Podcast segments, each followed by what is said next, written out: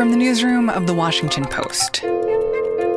Hi, good afternoon. This is Tolu Olorunnipa with The Washington Post. Hi, this is Amy Brittain calling from The Post. This is Peter Jamison from The Washington This is Post Reports. I'm Martine Powers. It's Thursday, July 29th. Today, critical race theory debated. We don't even, not even for a second, think about race. Plus, breakthrough infections. Traverse City, Michigan is one of several places in the country where white parents are fighting against racial equity education. The problem is we are one human race. These parents say they don't want their kids being taught to be ashamed of their race or their country. We are not to look at each other. And what you guys are doing, you are actually performing and controlling these children to actually take a look at the skin color. It's not about the race color, it's not about the um, culture, it's not about that. The interesting thing to me about Traverse City was right before this battle came to that town, they had a undeniably racist incident on Snapchat where a group of mostly white students pretended to trade their black classmates into slavery. This happened in April. These kids made a chat thread and titled it Slave Trade. Hannah Natanson is an education reporter with The Post. I spoke to a student who was targeted who's named Nevaeh Wharton, and she is 16 years old and she is biracial.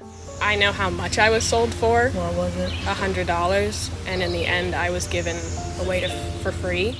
Hannah saw screenshots of messages in this thread.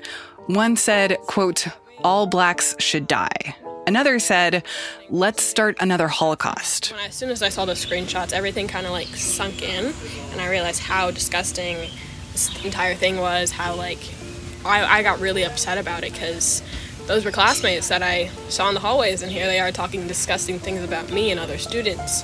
I never thought that like they think that was okay. There was a lot of outrage in the community. The county prosecutor's office opened an investigation, and the school started an investigation. Around 16,000 people live in Traverse City. It's also more than 90% white. And now this incident is tied up in the campaign against critical race theory. CRT is this decades old academic framework that basically says that racism is systemic in the United States. And now it's become this political catch all for conservatives who don't want racial equity work in schools. People like Darcy Pickren. We don't even, not even for a second, think about race. Mm. We never would. And I think that this is opening a can of worms, and we are not going to be able to go back.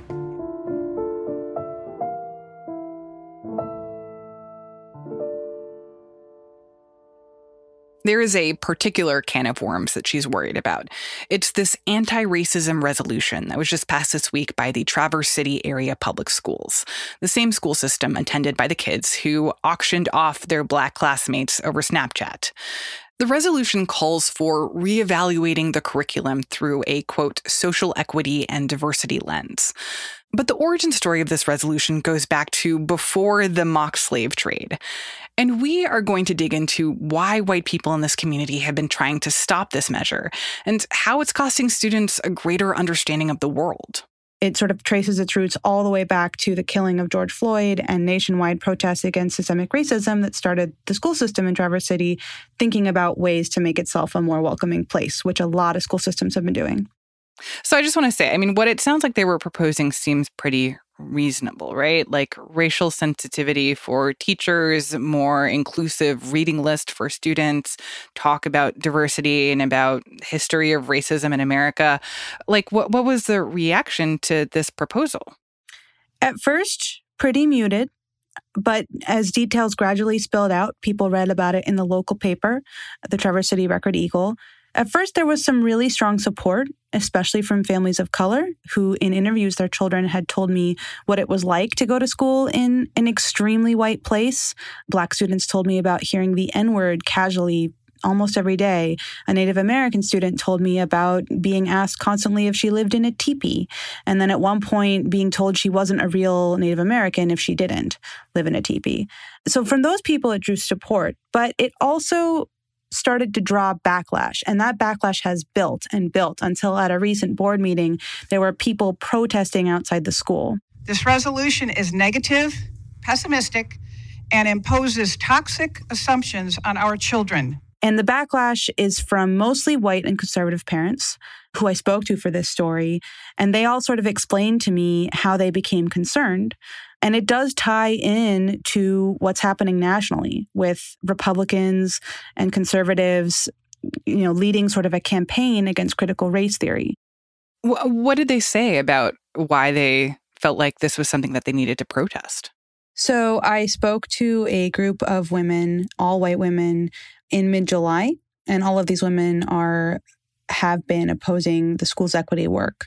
The women had carefully looked at the language of the resolution and what it would do, and they feel that the whole thing is laced with critical race theory, which, based on their research online, they understand it to be a way of looking at the world solely through a racial lens. And what they believe is that the equity resolution, it might sound nice, but what it's going to really do is teach students that all they are is their race. And it will teach children that they must be divided, that there are black children and white children and Native American children, and we're all divided, and our race is going to determine who we are and what we do. And they believe it's going to cause more division in the town. And the condition of the interview was that uh, some of the women wanted to be anonymous because they feared harassment or backlash in their town. But the overall condition was that if I identified them as white, I also had to specify that they felt uncomfortable with that designation because they do not believe that race is or ever should be relevant. Two in, of the women in particular that I spoke with are Lori White, who is a 41 year old mother of two who has lived in Traverse City her entire life. I've never seen any sort of discrimination. People in Traverse City are just kind. And Darcy Pickren, who is 67 and who also is white and has had kids and grandkids. The kids graduated from the school system, and she said she identifies as white but with both Native American and Irish ancestry. I mean, first of all, the Social Equity Task Force is biased and prejudiced. Yes. And is already mm-hmm. discriminating. Yes. Mm-hmm. Yep. They're not fair, they're not transparent, and they don't listen to all viewpoints to confirm that all voices are heard. But what did they have to say about this Snapchat episode and the fact that it seems like there are reasons that students need to be educated more about race and, and the fact that families of color are also supporting this? Well, they say that they think the Snapchat incident is an isolated thing and that it is unfair that some people are looking at one incident among kids who are always going to be kids and try to do edgy stuff and saying Traverse City is a racist place. And these women who are white and grew up in a place that is overwhelmingly white said they've never seen any discrimination in Traverse City and that they think it's a kind place. And the people they know are kind and that everyone is trying to do their best. And they think, you know, that this resolution is what's going to actually cause the real divisions. They don't think divisions are happening now in their hometown where are we going to end up down the road? We are going to end up down the road, and I you, you can call it whatever race, whatever worldview, whatever religion, whatever color skin you are, somebody is going to lose, mm-hmm. and they're going to lose big time. So, who else have you been talking to in addition to these parents? I talked to a lot of kids. I actually tried to talk to the the kids of these women because what I was most interested in knowing was how the students feel about all of this because those are the people who have the most at stake. And that's another reason I picked Traverse City is that I noticed a lot of students were speaking up at board meetings. And so I was hopeful that I could find children who had thoughts. And I wanted to talk to children with all kinds of thoughts, but I was told by these women that their children were not willing to speak with me because the children were scared of being labeled racist at school or were not interested in talking with me because they were already feeling shut out at school for having conservative beliefs. So I did talk to a lot of other children, though. I talked to children of color and I talked to white children in families that are supportive of the equity resolution and that work that the school system is doing. I talked to a Native American student. I talked to a black student. I talked to two black students. I talked to several white families as well. So, what were some of the perspectives that you heard from these students that you talked to? From students of color, I heard a lot about how there's just been years and years of casual racism and, and sexism and homophobia. And I heard that confirmed by some of the white students too, who said they'd noticed it. For example, kids in math class tossing the N word or a stand in for the N word, Niagara, back and forth to try to be transgressive while What? not getting, yeah, while not getting in trouble with the teacher. One girl said, you know, there's only one girl of color in her grade, and a lot of the other kids like to call her Lilo, like from the movie Lilo and Stitch, because she's the only kid with darker skin. So a lot of the kids, you know, spoke about that, and the, the students of color could directly talk about what it had been like to face the the N word every day at school. Like one student I talked to, Adeo, he's heard it like ever since middle school, and he said it just it has on days that he hears it, he has more trouble doing his schoolwork or taking his tests. It's just like a weight, and it sits with him, and it sits with him all the time. It was mostly just like just people using it as jokes. People just The N word. yeah, but I, I kind of feel like it got a little bit worse in high school again. From it was just a lot more people. They didn't they didn't think it was serious or something like mm-hmm. that. They didn't they don't understand how it makes me feel, so they just toss it around and don't really care. Of course, those students did feel that they wanted their schools to teach more and more accurately about racism, and they could directly state the consequences. I also spoke to Cameron Wuchik, who is eight years old and is white and is going into third grade. And where do you guys live? You live close to here? Uh, yeah. And you lived here your whole life? Yes. The first time she learned about racism was last year in second grade. I just, it wasn't fair. And she said learning about that made her really sad, but that she wants to learn more and more about it as much as she possibly can because although it made her sad, it made her want to help and to understand what had gone wrong before. I don't really know what it feels like to have a different skin tone, but I know to a lot of other people that I don't think it would be like very. I wouldn't be happy if I had a different skin tone and people bullied me about it. So she thinks she needs to learn more about it so she can make sure America doesn't do that again, which I thought was really interesting because this is someone who has never talked about this issue before. Her Mhm. mom was very nice in letting me ask her these questions when her mom had never asked her this stuff before because her mother just wanted to know, you know, what does my daughter think? What does my eight year old think? So an untaught eight year old was asking for more education, which I thought was a very interesting counterpoint to some of what the parents concerned about critical race theory are arguing. Yeah, I'm curious if there were other perspectives you heard from these kids about what it's like for what they are being taught at school to be the center of such intense controversy. Like, what did they think about the backlash, the school board meetings, the protests? So a lot of them are trying to ignore it, actually. I mean, I think, and for one thing, they have summer jobs, they're kids. You know, I asked them, Are you going to the board meetings? No. Are you watching the board meetings? No. I mean, typically, kids in school systems don't tend to watch the board meetings. But I will say one thing that struck me was that one of the kids said, it feels like all the adults are speaking for us. And hmm. so I do think, even though they're not engaging with this directly, some of them really are wishing that they could have more of a voice and that there was less noise from the adults. So, what were some of your takeaways from hearing these kids? Some of my takeaways were that kids of all different ages and races uniformly were telling me they don't think their school is doing an adequate job of teaching American history or teaching about racism and why it's bad. And they want to learn more. And they see the consequences of failing to teach this stuff every day. For the Black student, it's facing the N word. For the Native American student, who also happens to identify as queer, it's being called a homophobic slur regularly.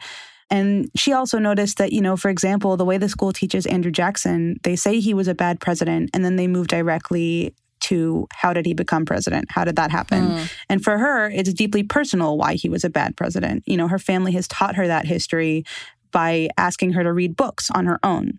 And so she can't understand why the school system would want to move past that. So I think my main takeaway was that despite everything going on and, and the controversy and the loudness in their town, these kids just want to learn and they think it will help them and it will help their peers and it will help eventually society uh, if kids can learn more and more accurately about racism. How do you think that this conversation in Traverse City reflects other conversations that are happening around the country? I think it's the same conversation. And that's one reason why I knew I wanted to go someplace and write about this, because the same type of controversy is happening everywhere in the nation. I cover Virginia schools normally. One of the counties I cover, Loudoun County, has become basically the poster child for this. It's gotten so vehement there that there was an arrest at a school board meeting. Oh my gosh. What I think is at base of it, you can use the word critical race theory, but what I think at base is people are asking themselves the question, is this a racist place? And they're talking about where they live and they're talking about the country. And what's also happening, especially in majority white places that are politically divided, is there are radically different answers that are emerging to that question. And how you answer that question is going to be shaped by who you are and the color of your skin and what your experiences are. And then how you decide to move forward is what's being fought over most vehemently right now. If we're going to do equity work and do work that tries to explain race and racism better to students, or if we're not.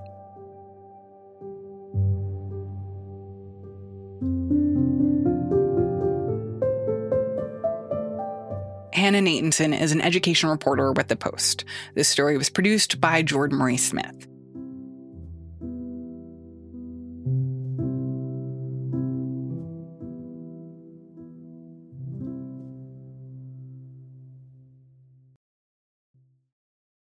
And now, one more thing.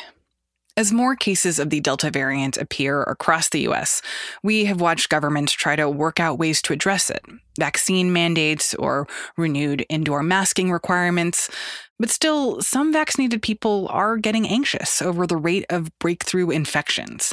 And that's when someone who is vaccinated still tests positive for COVID. So, Ben, I am vaccinated. I have been for a few months, but I am still kind of nervous. That's producer Rennie Svirnovskiy. She talked to health and science reporter Ben Guarino. I feel like I keep seeing stories about breakthrough infections among vaccinated people, and my mom actually called me the other day to warn me and to remind me to mask up whenever I'm indoors, even if, you know, the shop or restaurant doesn't require it. So I'm wondering, like, what's up? Why are we seeing breakthrough infections? Are our vaccines working? Are they failing? Please, please help don't worry about all the breakthrough infections that you're hearing about. It seems like they're everywhere, but they're not unexpected, and these don't mean that the vaccines are failing. The vaccines are working really well to protect us from severe disease and death. Okay, in that case, what what's happening? Why are we seeing these breakthroughs? So there's this conception that vaccines are like bug zappers. And as soon as a microbe or a pathogen touches us, it's a zap and then the virus dies. But that's not actually how vaccines work.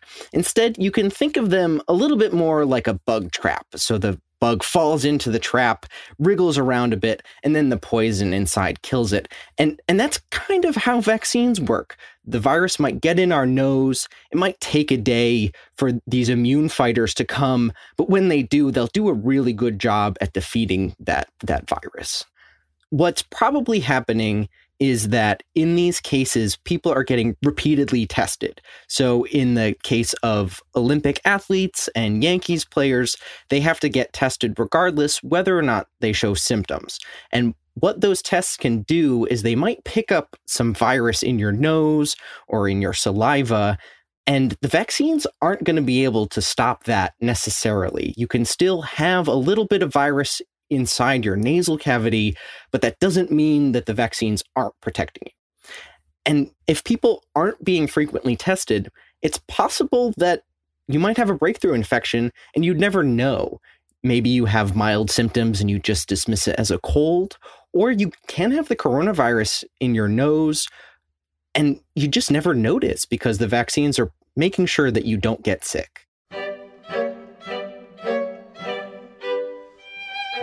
One reason I don't think people should be so worried about breakthrough infections is because hospital data show that 97% of people who are in the hospital are, are, unvaccinated. Almost all the people who die of COVID right now haven't had the vaccine. And so, if you're in an area where there's high rates of local transmission and you're worried about breakthrough infections, you can wear a mask and you can do some of the precautions that we've been hearing about for a year and a half now.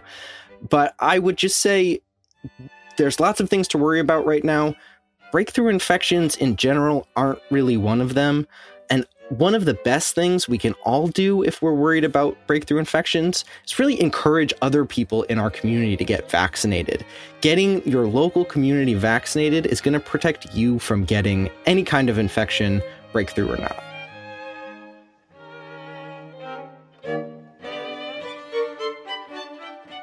Ben Guarino is a health and science reporter for The Post. This story was produced by Rennie Svirnovskiy.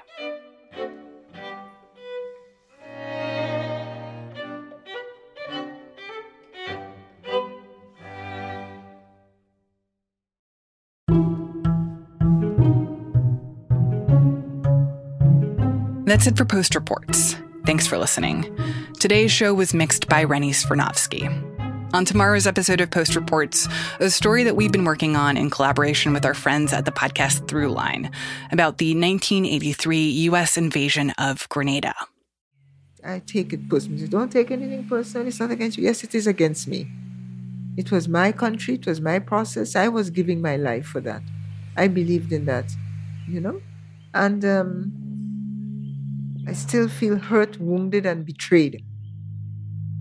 I'm Martine Powers. We'll be back tomorrow with more stories from the Washington Post.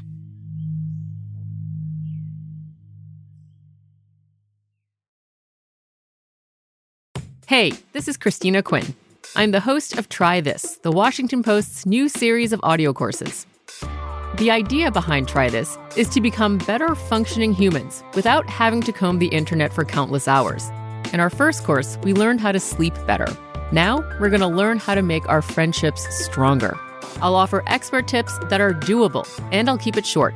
So let's do this. Class is in session. Find Try This from the Washington Post wherever you listen.